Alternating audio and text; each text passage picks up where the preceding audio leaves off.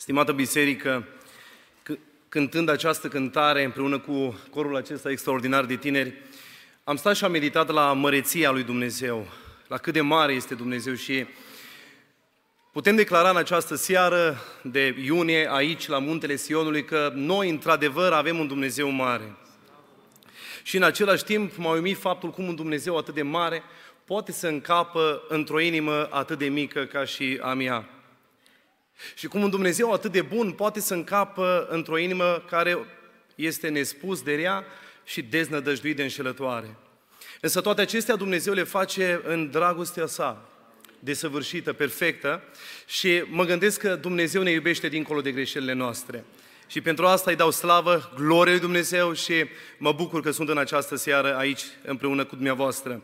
Mulțumesc conducerii bisericii, pastorului Nelui Filip, fratelui Daniel Tudoran, Mulțumesc tinerilor care mi-au oferit din nou oportunitatea să fiu împreună cu dumneavoastră, să putem să avem părtășie împreună și totodată să putem să onorăm cuvântul lui Dumnezeu care este cea mai puternică sursă de încurajare și în aceste vremuri atât de tulburi prin care putem să uh, mergem înainte prin credință că avem totuși un Dumnezeu care nu s-a dat jos de la pupitrul Universului, el cu degetul său poate să conducă între globul, să-l învârtă, pentru că îi Dumnezeu, binecuvântat să fie numele Lui.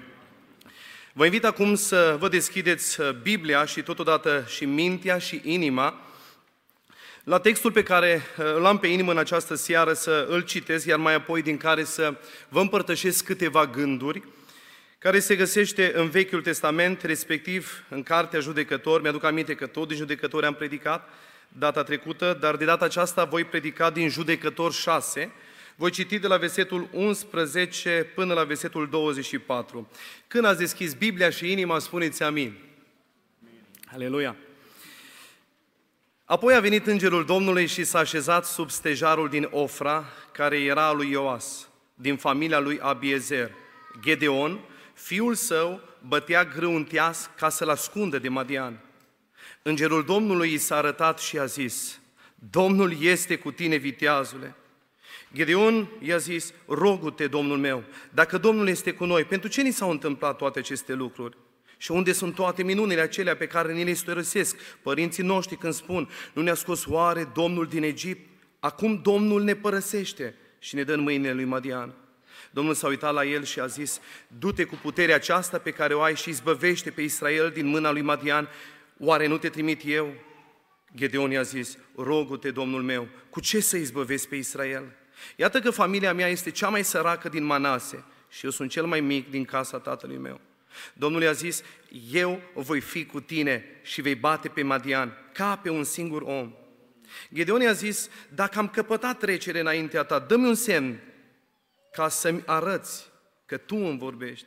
Nu te depărta de aici până mă voi întoarce la tine să-mi aduc darul și să-l pun înaintea ta. Și Domnul a zis, voi rămâne până te vei întoarce. Gedeon a intrat în casă, a pregătit un ied și a făcut azime dintr-o efă de făină. A pus carnea într-un coș și zeama a turnat într-o oală, le-a dus sub stejar și le-a pus înainte. Îngerul lui Dumnezeu i-a zis, ia carnea și azimele, pune-le pe stânca aceasta și varsă zeama. Și el a făcut așa.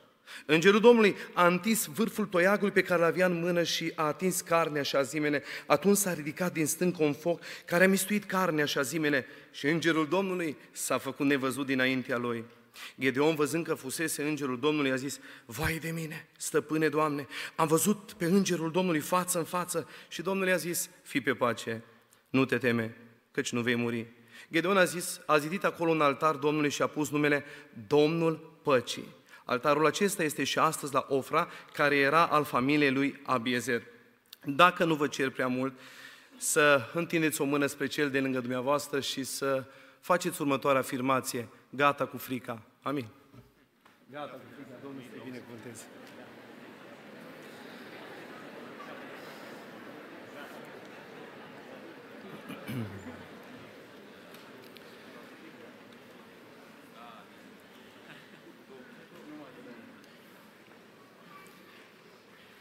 Frumoase declarații am auzit aici în spatele meu, Dumnezeu să-i binecuvânteze.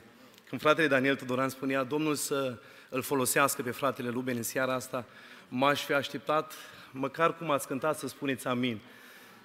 Însă în același timp am căutat în buzunar să văd dacă nu cumva am harul în buzunar. Însă, dragii mei, harul nu este în buzunarul unui predicator, nici în buzunarul unui, unui, unui proroc, nici în buzunarul unor cântăreți, pentru că până la urmă cel care poate să ne dea har tuturor este Dumnezeu.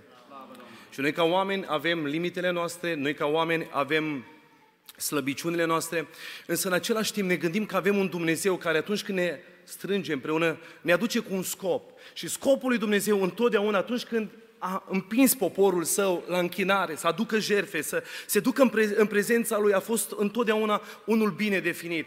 Eu nu știu cu ce așteptări ai venit în seara asta la biserică, eu nu știu cum îți este inima, eu nu știu ce frământări ai în minte sau în suflet, dar știu un lucru, Dumnezeul nostru pe care noi îl slujim cu toată încrederea și cu toată dragostea, are capacitatea asta supranaturală să privească dincolo de zâmbetul tău frumos din punct de vedere aparent sau de hainele tale frumoase și să vadă într-un mod real ce se ascunde în spatele acestor aparențe. Pentru că ăsta e Dumnezeul pe care noi îl slujim, un Dumnezeu al supranaturalului. Dacă am scos supranaturalul din biserică, de fapt acea biserică nu mai este biserică. Pentru că, dragii mei, va urma să sărbătorim cea mai frumoasă sărbătoare penticostală, care până la urmă ne definește pe noi ca și penticostali. Uh, vom sărbători sărbătoarea cinzecimii și întotdeauna, dragii mei, mă gândesc cu emoții la această sărbătoare. Pentru că acolo unde este Duhul lui Hristos, acolo este și Hristos. Și unde este Hristos, acolo este și Duhul lui Hristos. Și când am scos afară pe Duhul lui Hristos dintre noi, de fapt Hristos pleacă odată cu El. De aceea dacă mă rog în această vreme pentru ceva, și chiar o facem într-un mod practic, în luna iunie la Negrești, cinci seri am dedicat rugăciunii pentru trezire spirituală și pentru stăruință după Duhul Sfânt. Pentru că eu chiar cred că Dumnezeul nostru botează și astăzi, în secolul 21 cu Duhul lui Cel Sfânt și dacă dă ceva frumusețe frumusețe și sens închinării noastre, dragii mei, acel ceva este Duhul Sfânt al lui Dumnezeu. Și când am scos afară pe Duhul Sfânt al lui Dumnezeu, de fapt am scos inima din centrul închinării. Ne bucurăm, dragii mei, că suntem în casa lui Dumnezeu și că avem un Dumnezeu care vrea să ne încurajeze. Avem un Dumnezeu care vrea să vorbească frământările noastre și probabil că deja v-ați dat seama care este subiectul pe care vreau să-l abordez în această seară și să vi-l împărtășesc. Am ales acest subiect pentru că în ultima vreme stărui în inima mea mesajul acesta. Uitându-mă la ceea ce se întâmplă pe plan geopolitic, uitându-mă la ceea ce e în Rusia, la ceea ce se întâmplă acum cu intrarea uh, Germaniei în recesiune, uitându-mă la ce se întâmplă la Bruxelles, ce se întâmplă până la urmă la cârba țării noastre, îmi dau seama și tot mai mult uitându-mă și la fețele oamenilor, că în inima noastră s-a așezat confortabil un sentiment de care fugim toată viața. Și anume, frica. Și în această seară, cu ajutorul Duhului Sfânt, aș vrea să vă vorbesc despre unul dintre cei mai mari uriași cu care noi avem de luptat de când ne naștem și până trăim. Indiferent din ce statut social facem parte, indiferent de poziția pe care o avem în societate sau în biserică, indiferent de resursele pe care le avem spirituale, fizice sau financiare, indiferent de, de uh, mediul din care noi venim social sau din familia din care noi venim, cea mai săracă ca și Manase din muntele Sionului sau poate cea mai bogată din Baia Mare, indiferent de contextul acesta, fiecare dintre noi avem de luptat cu acest mare uriaș în fața căruia foarte mulți au fost îngenunchiați. Vă rog să vă aduceți aminte de acel moment când primul rege al lui Israel își conduce armata în Valea Terebinților. Și din mulțimea aceea de, uh, de soldați, de filisteni, la un moment dat se zărește un uriaș mare, numele lui este Goliat. Și în momentul în care Saul și armata pe care el o conducea, îl observă pe Golia cum înaintează împotriva lor și cum aduce blasfemie și hulă la adresa Dumnezeului lor în care s-au, s-au încrezut. În momentul acela spune cuvântul lui Dumnezeu că Saul, în loc să meargă înaintea armatei lui Dumnezeu, înaintea poporului Domnului și să spună, oameni buni, fiți pe pace, Dumnezeul pe care noi l-am slujit atâția ani și care a fost cu părinții noștri din Egipt și până în Canaan, Dumnezeul care m-a pus pe mine împărat și care m-a ales dintre toți uh, oamenii din Israel, Dumnezeul care a făcut minuni, Dumnezeul care a despicat stânca, Dumnezeul care a împărțit Marea Roșie în două, Dumnezeul care a făcut să se înghită pe, pe toată armata împăratului uh, Egiptului, Dumnezeul acela va fi și de data asta cu noi. Dar nu se întâmplă asta, din nefericire. Biblia ne arată și spune cuvântul lui Dumnezeu în 1 Samuel, capitolul 17, cu versetul 11, Saul, adică el era cel mai evident dintre toți. Saul și tot Israelul, știți ce au făcut? S-au înspăimântat și au fost cuprinși de o mare frică. A fost cuprinși de o mare frică. Însă, dragii mei, vreau să vă dau un detaliu interesant aici. Înainte ca Saul și armata, armata, armata lui Israel să stea în fața lui Goliat și înainte ca Golia să-i atace, înainte ca Golia să înainteze împotriva lor timp de 40 de zile și să răspândească uh, groază în poporul Israel, să știți că înainte de Goliatul acesta a fost un alt uriaș care le-a copleșit inima, mintea, sufletul și care i-a îngenunchiat din păcate și acest uriaș se numește frica. Iar când, iar când Goliat a apărut pe scena acea, a, a, a, acea războiului, ei deja erau îngenunchiați, ei deja erau învinși de primul uriaș și acum în contextul acesta ei toți împreună cu Saul nu erau de, decât niște prăzi ușoare în fața lui Goliat. De aceea a fost nevoie de un David curajos, nebăgat în seamă, ignorat de, fa- de familia lui, de frații lui, să vină și să lupte împotriva lui Goliat, nu în numele său personal și a rezultatelor pe care le-a avut în timpul vieții sale scurte, că era un tânăr, ci să se ducă în numele Domnului și cu o praște și cu o piatră David îl învinge și taie capul lui Goliat. De ce? Pentru că el s-a dus în numele lui Dumnezeu. De aia a fost nevoie de un, de un David curajos. Însă, dragii mei, înainte ca să avansăm în mesajul acesta, haideți mai întâi să definim ce este frica. Din punct de vedere al dicționarului, frica reprezintă acea stare de adâncă neliniște și de tulburare provocată de un pericol real sau imaginar. Asta spune Dexul, Dexul, asta înseamnă frica. Însă noi aceia care l-am întâlnit pe Dumnezeu, noi aceia care îl cunoaștem pe Fiul lui Dumnezeu, noi aceia, aceia care am avut experiențe cu Duhul lui Dumnezeu, noi știm foarte categoric că în spatele fricii, de fapt, nu e o stare de adâncă neliniște și de tulburare, ci acele sunt doar rezultatele, efectele a ceea ce e cu adevărat în spatele fricii. Noi știm siguri că în spatele fricii este un demon care încearcă să ne amenințe viața. Încearcă să ne atace. Și dacă știut că psihologii spun că orice copil se naște cu cel puțin două frici, ambele transmise de la părinți. Frica de înălțime și frica de cădere. Când am stat acolo, m-am uitat să nu cad cumva în partea stângă, că au mai fost și alte, eu nu sunt o personalitate, dar au fost personalități în România care au căzut de pe scenă. Și psihologii spun că orice copil se naște cu cel puțin două frici. Frica de înălțime și frica de cădere. Ar fi bine ca aceste două frici să fie, din punct de vedere spiritual, o realitate și în viața noastră. În mod special a celor care ne-am angrenat în slujire. Să avem frică de înălțime, dar și frică de cădere, din punct de vedere spiritual. În intervalul de 0-12 luni, orice copil asimilează undeva, spun psihologii, la vreo 12 frici toate transmise de la, de la părinții lui.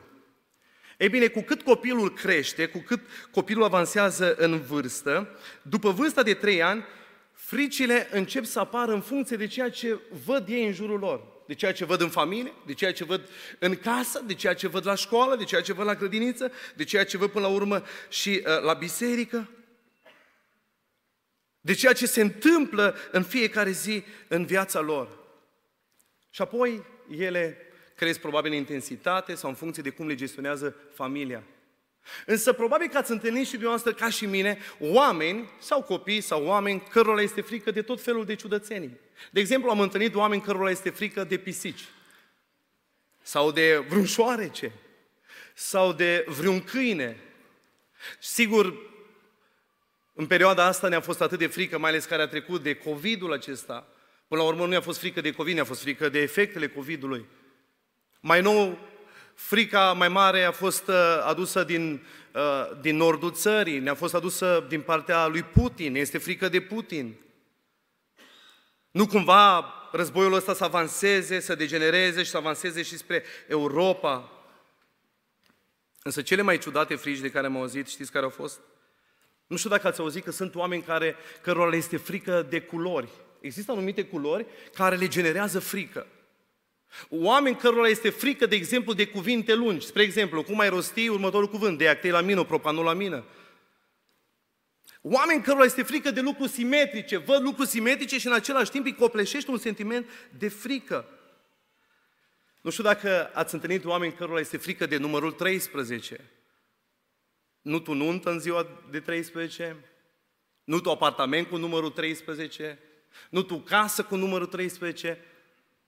Dar până la urmă, dragii mei, din tot spectrul acesta de frici, oare unde este până la urmă credința? Că atunci când vorbim despre astfel de frici, vorbim mai, de, mai exact despre o superstiție. Până la urmă, noi aceia care îl iubim pe Dumnezeu, noi nu dezvoltăm superstiții în viața noastră. Să-ți fie frică, zice, de, de pisică neagră. Trei pași înapoi. Sper că nu sunt din ăștia la muntele Sion. Să ia altul, zice ghinionul. Zice, m-am visat, vine câte o soră, frate, zice, am avut un vis azi noapte. Și ok, spune, Zice, m-am visat în haine de mireasă. Eu și știu ce vrea să spună, care este uh, răspunsul. Sau zice, am visat că mi-a căzut dinții. Sigur mi se întâmplă ceva rău. Și atunci o întreb și te întreb, unde ți este credința din viața ta? Ce caută superstițiile acestea păgâne în viața noastră? Dragii mei, dumneavoastră uh, a știut că o singură frică este sănătoasă. Și trebuie să o avem chiar dacă suntem tineri sau înaintați în vârstă. Frica de Domnul, spune Biblia, să ne ajute Dumnezeu să o avem în inima noastră în fiecare zi, care este începutul înțelepciunii. Dacă vrei să fii cu adevărat un om înțelept, să ne fie frică de Dumnezeu, pentru că frica de Domnul generează înțelepciune. Dumneavoastră înțelegeți că în afară de această frică, oricare altă frică, oricare altă frică de, de, de la, este de la cel rău și nu vine de la Domnul. De ce? Vă rog să vă aduceți aminte de Marele Apostol Pavel, un om care a fost un om extrem de încercat. Un mare om al lui Dumnezeu. A trecut prin diferite situații în viață, multe primejdii eh, și omul acesta la un moment dat, dându-i sfaturi unui tânăr, cum sunteți dumneavoastră, cum sunt eu, cum mai sunt mulți alții aici, și îi spune lui Timotei în 2 Timotei, capitolul 1, cu versetul 7, Timotei era la începutul slujirii lui. Și Pavel vrea să așeze un principiu și să-l sălășluiască în inima lui Timotei și să-i spună Dumnezeu, Timotei, nu ne-a dat un duc de frică. Dar ce fel de duh ne-a dat Dumnezeu? Pavele, Dumnezeu ți-a dat un duc de putere, de dragoste, de chipzuință. Ăsta e Duhul pe care noi îl cerem de la Dumnezeu să-L așeze în fiecare zi peste noi și peste viața noastră. Cu alte cuvinte zice Pavel, frica, ai mare grijă. Îți poate paraliza uh, tot curajul de a mai lupta pentru visurile pe care le ai. Și ca și tineri avem visurile noastre. Unele dintre ele sunt relevante, unele dintre ele sunt irelevante. Însă, dragul meu, frica poate să-ți paralizeze visul pe care tu l-ai. Sunt atât de mulți tineri și nu numai care renunță la visurile lor din cauza fricii. Am întâlnit tineri care nu știu uh, ce, uh, ce facultate să aleagă pentru că le este frică că o să aleagă greșit. Am întâlnit tineri care, cărora este frică să se căsătorească, zice, bă, dacă nimeresc rău, nu să știe niciodată, zice, e loz în plic, 6 din 49. Am mai întâlnit eu și alții și alții și amânăm și amânăm până nu mai e nimeni potrivit pentru tine și rămâi. Ne este frică. Mai ales în perioada asta, frică, frica asta că nu o să nu o să ne găsim probabil un job. Dar până la urmă, cred că cea mai mare frică este frica de eșec. Dragul meu, aș vrea să-ți dau o veste bună în seara aceasta. Oricare ești aici sau ne urmărești într-un mod virtual, Dumnezeu ne spune în cuvântul Lui de cel puțin 300 de ori să nu ne fie frică. Dumnezeu îți spune, îți poruncește să nu-ți fie frică. De ce? Pentru că frica de oameni, zice înțeleptul Solomon în jurnalul lui, în frica de oameni este o cursă. Și fiecare dintre noi, dragii mei, putem cădea în această cursă a diavolului, a fricii.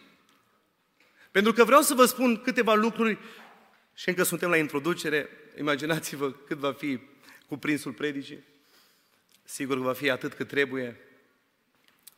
Ne uităm în contextul pasajului pe care l-am citit și vom observa câteva consecințe ale fricii mai întâi, în, în, în introducere. Dacă mă uit în cuvântul lui Dumnezeu, putem observa faptul că frica poate să aducă închinare la idoli. De fapt, uitați-vă în cuvântul lui Dumnezeu, dacă ne uităm în, în judecător 6, în contextul acestui pasaj, în versetul 1, Israel a făcut ceea ce era rău în ochii lui Dumnezeu. Și Israel uh, a făcut aceste rele și știți ce au făcut? Au început să se închine zeităților. Au început să se închine zeilor. Știți din ce cauză? Din cauza fricii care era în inima lor. Pentru că ei au fost învinși de frică în momentul în care, în momentul în care simțeau presiunea acelor, acelor zeități. Ei au fost copleșiți de frică și au fost îngenunchiați de frică. Și știți când a, știți când a, a început căderea israeliților în idolatrie? Exact în momentul în care s-au lăsat învinși de frică. Există o carte pe care vă recomand de la toți, în mod special tinerilor și celor care slujesc, scrisă de Derek Tideball, care poartă numele Idolii din preajma amvonului. Dumneavoastră știți că în preajma amvonului sunt idoli care ne atacă? Idolii sinelui, ele împarte în trei categorii, doar le subliniez, idolii viacului și idolii slujirii de predicare. Și ăștia ne pasc, ne atacă pe fiecare dintre noi. Apoi, o altă consecință pe care o, subliniez, o sublinează cuvântul Dumnezeu în judecător 6 este faptul că frica, pe lângă că poate să te facă un idolatru, poate să îl determine pe Dumnezeu să aducă pe deapsa în viața ta. Pentru că israeliții au avut parte de judecata și de pedeapsa lui Dumnezeu din cauza faptului că ei s-au lăsat biruiți de frică. Madeaniții au început să-i jefuiască. Au devenit din cauza fricii și a faptului că s-au lăsat biruiți de frică niște prăzi ușoare pentru madianiți. Ei s-au ascuns prin pește, spune cuvântul lui Dumnezeu. Și prin tot felul de întărituri și mai mult decât atât, frica le-a dus sărăcie în viață. De aceea, gândește-te atunci când stai și, uh, uh, și te confrunți cu acest sentiment de frică, că frica poate să genereze pe diapsa lui Dumnezeu asupra ta.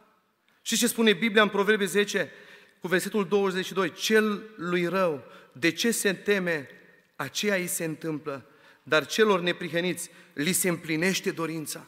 Mai mult decât atât, frica poate să te facă un rob, un sclav.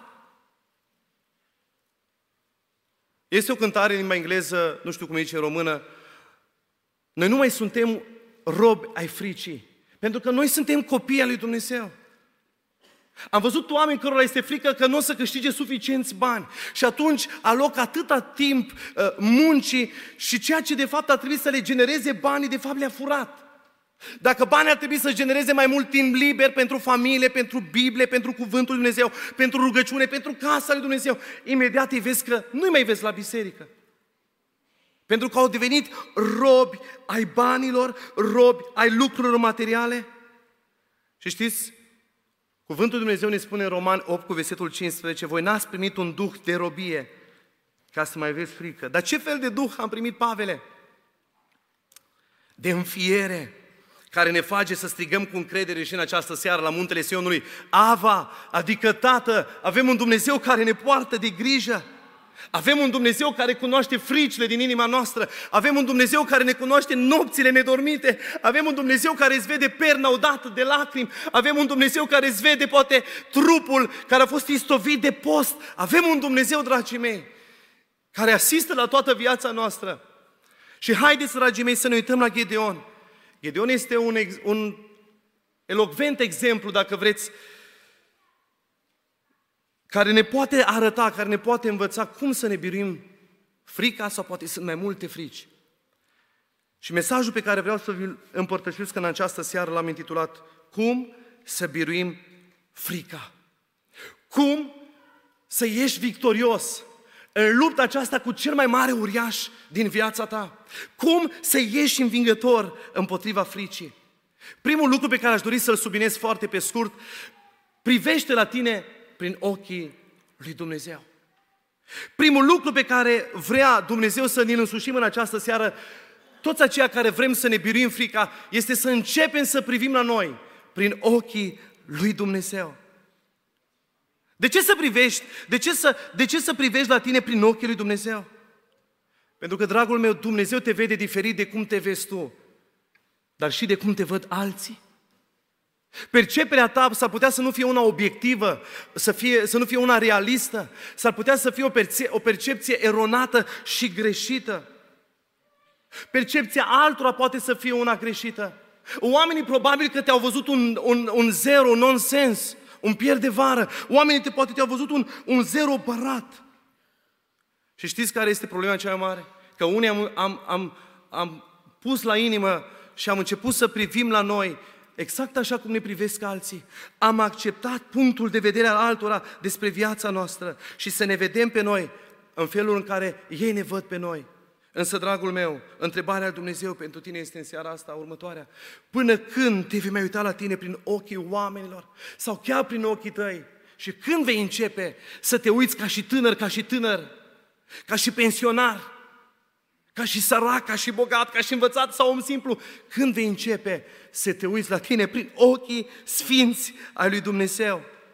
Uitați-vă, dragii mei, israeliții erau asupriți. Erau bătuți de madianiți, erau umiliți de ei. Madianiții veneau, le invadau țara, le distrugeau recoltele și mai mult decât atât, îi lăsau într-o sărăcie cruntă, le luau animale și tot ceea ce ei aveau. Și în contextul acesta atât de dramatic, poporul evreu avea nevoie de o izbăvire urgentă din partea lui Dumnezeu. Și în contextul acesta Dumnezeu alege, probabil din perspectivă omenească, cel mai nepotrivit om, să-l pună în fruntea poporului, pe Gedeon, care era cel mai mic din familia lui și familia lui era cea mai săracă. Și Dumnezeu alege, alege să vorbească lui Gedeon. Și Dumnezeu stă de vorbă cu Gedeon. Și când Dumnezeu îl abordează pe Gedeon prin acel înger, uitați-vă la apelativul cu care se adresează lui Gedeon. Dacă Gedeon se vedea un zero baratul nimeni, dacă Biblia îl surprinde pe Gedeon bătând grâul în tiasc, Dumnezeu îl vede, știți cum? Un viteaz. Și spune, Domnul este cu tine, viteazule. Dragul meu, nu știu cum te vezi tu până seara asta, ca și tânăr, ca și tânără. Ascultă-mă, când vei începe să privești la tine prin ochii Dumnezeu, te vei vedea un potențial puternic în mâna lui Dumnezeu. Vă aduceți aminte, vă rog, de Moise?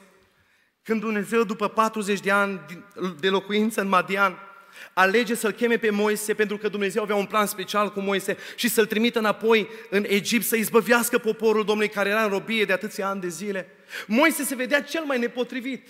Moise se vedea fără de potențial, fără de perspectivă în slujire și Dumnezeu îl alege pe Moise. Pentru că, dragul meu, un toiag în mâna ta sau în mâna mea sau în mâna lui Moise poate să însemne nimic, dar un toiag în mâna lui Dumnezeu poate să semnifice mult.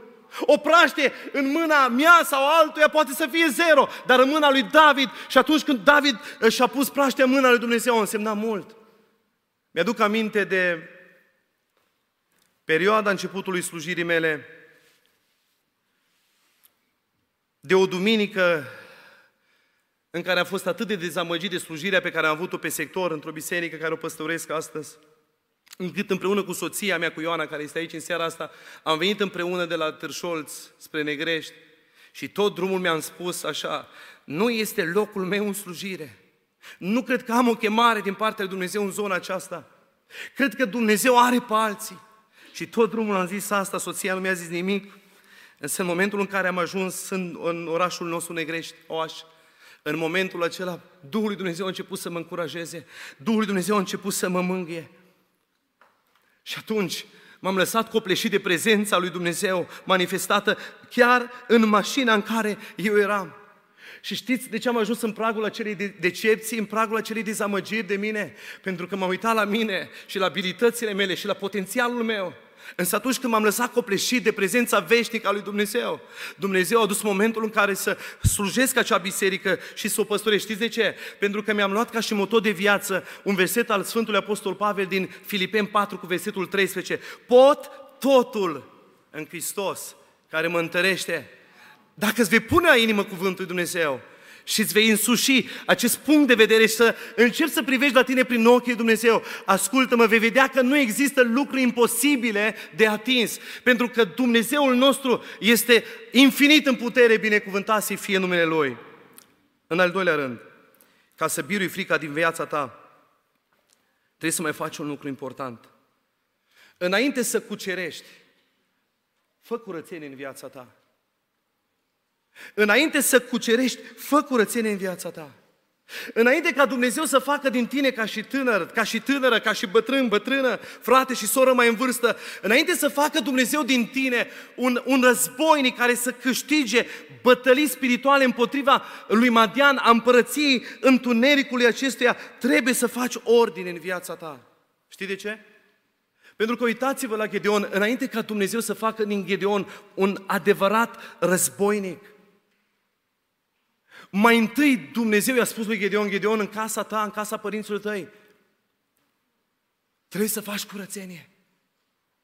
Trebuie să faci curățenie și mă uit la cuvântul lui Dumnezeu că acolo, în casa lui, era idolatrie. Tu trebuie să, tu trebuie să dărâm niște altare din casa ta. Și mai mult decât atât, Gedeon, trebuie să rezidești altele, noi, Domnului. Pentru că, dragul meu, înainte ca să zidești altarul lui Dumnezeu, tu trebuie să începi să le dărâmi pe ale tale. Eu nu știu care sunt altarele din viața ta. Poate, nu știu, slujești altarul intereselor tale personale. Dumnezeu îți spune să-l dărâmi și să-l zidești pe celălalt scopului pentru care Dumnezeu te-a creat. Poate uh, uh, zidești altarul mândriei tale. Dumnezeu te cheamă dacă vrei să fii un viteaz în lucrarea lui Dumnezeu și să câștigi războaie spirituale. Te cheamă să zidești pe celălalt smerenii. Pentru că, dragii mei, Dumnezeu se pune pune de-a curmezișul împotriva oamenilor aroganți, înfumurați și mândri, pe care nu i-am suportat în viața mea, cu atât mai mult Dumnezeu. Și vreau să vă spun ceva, Dumnezeu le dă har celor smeriți. Pentru că Dumnezeu vrea ca înainte să zidești altarul lui, să-l dărâm pe al tău. Nu știu care e altarul cu care tu te confrunți. Poate este un altar al păcatului tău, al nelejuirii, pe care tot îngrămădești păcat după păcat, păcat după păcat. Dumnezeu îl spune, dărâmă în seara asta și zidește-l pe cel al sfințenii, pentru că Dumnezeu vrea să facă din tine un viteaz în lucrarea Lui. Din păcate, dragii mei, am întâlnit oameni care vor să cucerească o lume pierdută față de Hristos, însă în viața lor, știți ce se întâmplă? Păcatul dospește ca plămădeala, nu te aștepta, dragul meu, și să nu mă aștept să mă folosească Dumnezeu la un standard înalt. Știți când? Câtă vreme aluatul păcatului dospește în viața mea, în viața ta. În urmă cu ceva vreme am primit un mesaj de la un frate, un mesaj profetic și îmi spune Ruben, într-o biserică pe care o păstorești, s-a împărțit biserica în două tabere. Amândouă luptă una împotriva celelalte. Spune acelor două tabere să se lupte mai degrabă, să se curețe, să se curețe din punct de vedere spiritual pentru că eu vreau să le dau iertare și îndurare. Dragul meu, tu știi că Dumnezeu nu va turna niciodată un de lemn curat într-un, într-un vas murdar. Mai întâi Dumnezeu îl ia, îl curăță, îl spală și tu poți să-ți cureți vasul tău în seara asta prin mărturisire, într-un moment de sinceritate în care vii înaintea Domnului și spui, Doamne, iartă-mă pentru fiecare altar greșit, pentru fiecare altar străin pe care l-am ridicat în viața mea și ajută-mă din seara asta să-l zidesc pe cel pe care Tu vrei, vrei ca eu să-l zidesc. Și Dumnezeu poate să facă din tine un viteaz în lupte spirituale. În al treilea rând, ca să birui frica din viața ta, lasă-te încurajat în circumstanțele create de Dumnezeu. Lasă-te încurajat în contextele create de Dumnezeu. Știți, când mă uit la Gedeon și îl văd pe Gedeon după ce vorbește Dumnezeu prin îngerul lui, Gedeon a vrut să primească o asigurare din partea îngerului că cuvântul, virgulă, cuvântul pe care l-a primit, promisiunea pe care i-a făcut-o Dumnezeu prin acel înger va fi, este una reală și obiectivă. Gedeon zice, stai așa, vreau să pun un semn înaintea ta. Permitem să aduc o jertfă înaintea ta și, și, și îngerul îi permite. Și când ne uităm la Gedeon, la prima observație, am zice, bă, Gedeon este acela care a inițiat semnul acesta înaintea Domnului. Însă dacă ne uităm în profunzime, cel care a creat, contextul ca Gedeon să fie încurajat de acel semn. A fost Dumnezeu. Uitați-vă, dragii mei, mai târziu, Dumnezeu este acela care, uh, Dumnezeu este acela care nu doar că nu se supără pe Gedeon. M-aș fi așteptat ca Dumnezeu să spună, bă, Gedeon, ce cu tine? Nu-i suficient să ai parte de revelație atât de mare? Să vezi un înger al Domnului, milioane de oameni care n-au văzut niciodată un înger, tu l-ai văzut. Ce-ți mai trebuie ție semne? Nu, dragii mei, din potrivă. Dumnezeu nu numai că nu se supără, ci El însuși, la un moment dat, dacă privim, dragii mei, în judecător 7, de la 9 la 14, vedem că Dumnezeu inițiază un context în care să-l încurajeze pe Gedeon. Și spune lui Gedeon, apropie-te de tabăra dușmanilor, pentru că acolo, cu alte cuvinte, am în vedere să te, să te încurajez. Și se apropie Gedeon, însă nu se duce singur, pentru că frica l-a dominat și pe el, își ia cu el un slujitor, se apropie de tabără, aude o discuție între doi madianiți, el mai apoi prinde curaj, prinde curaj și cuibul fricii din inima lui este spart de Dumnezeul atotputernic al lui Israel, binecuvântat să fie numele Lui. Dragii mei, știți ce învăț de aici? De fiecare dată când frica își face un cuib în viața noastră și poate suntem amenința, amenințați de anxietate, de depresie, poate suntem amenințați de panică, de atacuri de panică, Dumnezeu este acela care va iniția de fiecare dată contextul în care să spargă cuibul din viața noastră. Vă aduceți aminte de de Marele Pavel, care atunci când călătorește spre Roma, la un moment dat, din cauza unui mare, mari furtuni, spune Biblia că în inima lui s-a cimentat frica, s-a sălășluit frica, își pierde orice speranță de viață și chiar în ultimul moment în care el își pierduse orice speranță de viață, Dumnezeu trimite un înger, îl încurajează pe Pavel și spune, Pavele, nu te teme! Pentru că Dumnezeu chiar în momentul cel mai oportun are în vedere și are puterea să ne încurajeze, binecuvântat să fie numele Lui. Și nu în ultimul rând cu care vreau să mă apropii de încheiere, ca să birui frica din viața ta, trebuie mai apoi în al patrulea rând să realizezi cine este cu tine, nu câți sunt cu tine. Realizează, dragul meu, cine este cu tine în seara asta dacă ți-ai luat angajamentul într-un mod solemn și sincer de a-L sluji pe Dumnezeu, de a fi preocupat de, de, de scopul pentru care Dumnezeu te-a mântuit. Realizează cine e cu tine nu cât sunt cu tine. Uitați-vă la poporul Israel, în momentul în care s-a dus să se lupte împotriva madianiților. Armata lui Gedeon era undeva la aproximativ 32, de mii de, de soldați. Și avea să lupte împotriva unei armate care însuma 135 de mii de soldați. Cu alte cuvinte, Gedeon cu ai lui nu erau decât un sfert din, din, în, comparație cu, în, în comparație cu cealaltă armată. Imaginați-vă că în contextul acesta, în contextul acesta, un soldat evreu trebuia să lupte cu patru soldați madianiți.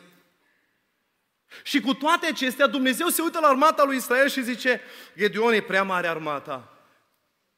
E prea mare armata.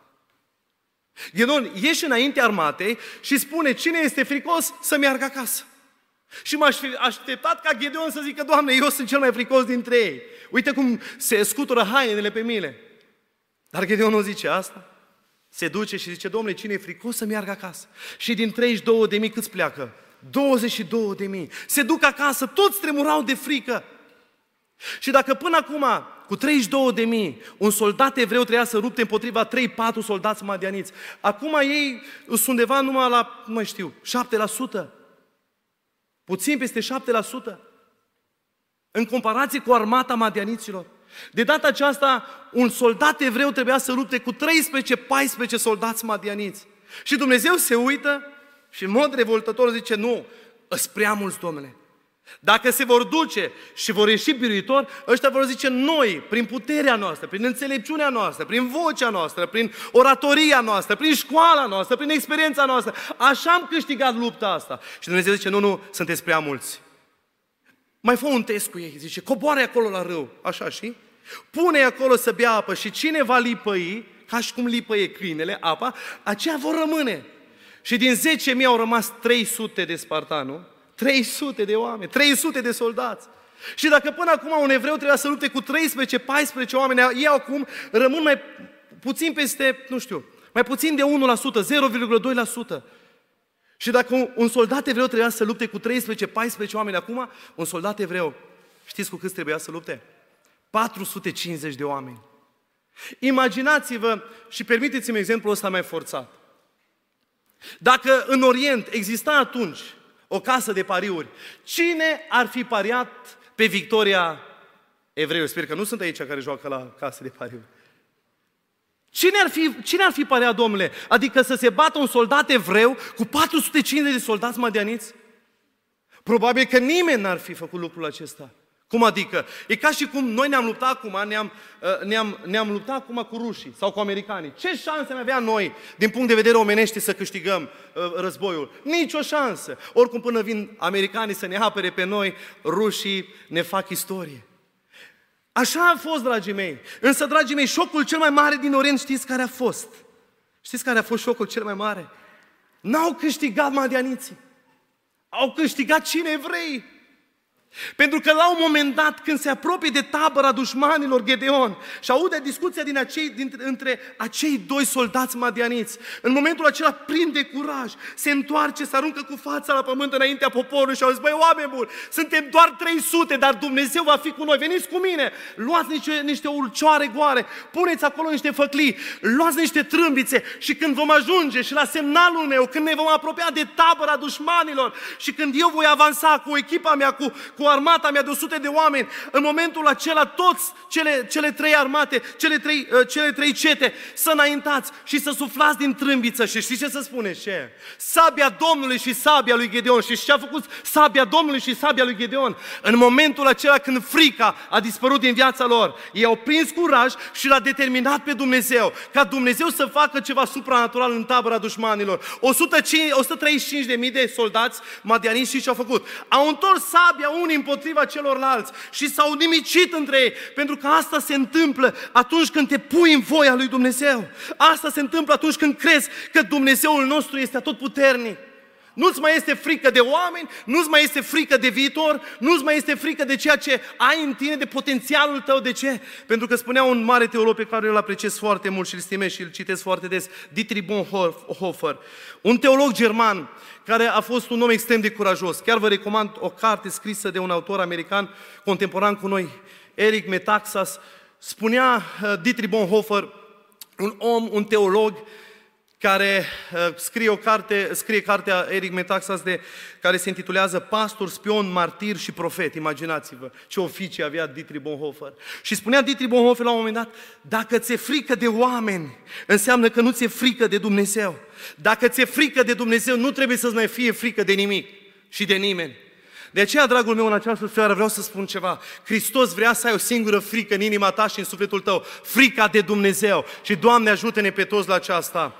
Pentru că, dragii mei, frica nu trebuie să ne domine viața. Frica și în spatele fricii este un diavol, este un diavol și care vrea să te, care vrea să te domine, care vrea să te distrugă. Și singurul care are puterea, care are puterea să te elibereze este Duhul lui Isus Hristos.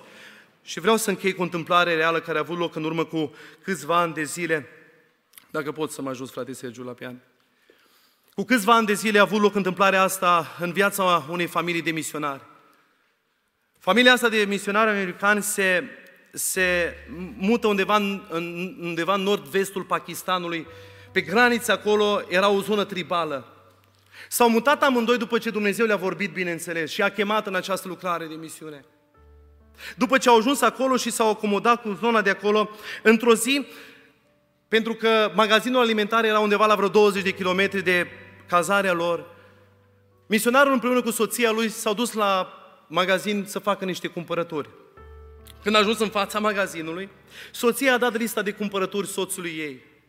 Și a zis, dragul meu, uite să cumperi uh, lucrurile acestea. Când soțul a dat să iasă afară din mașină, a zis, uh, l-a oprit soția lui și a zis, dragul meu, stai, stai, stai puțin, te rog. Deci, spune ce s-a întâmplat. Deci, dragul meu, știi, am omis să spun ceva.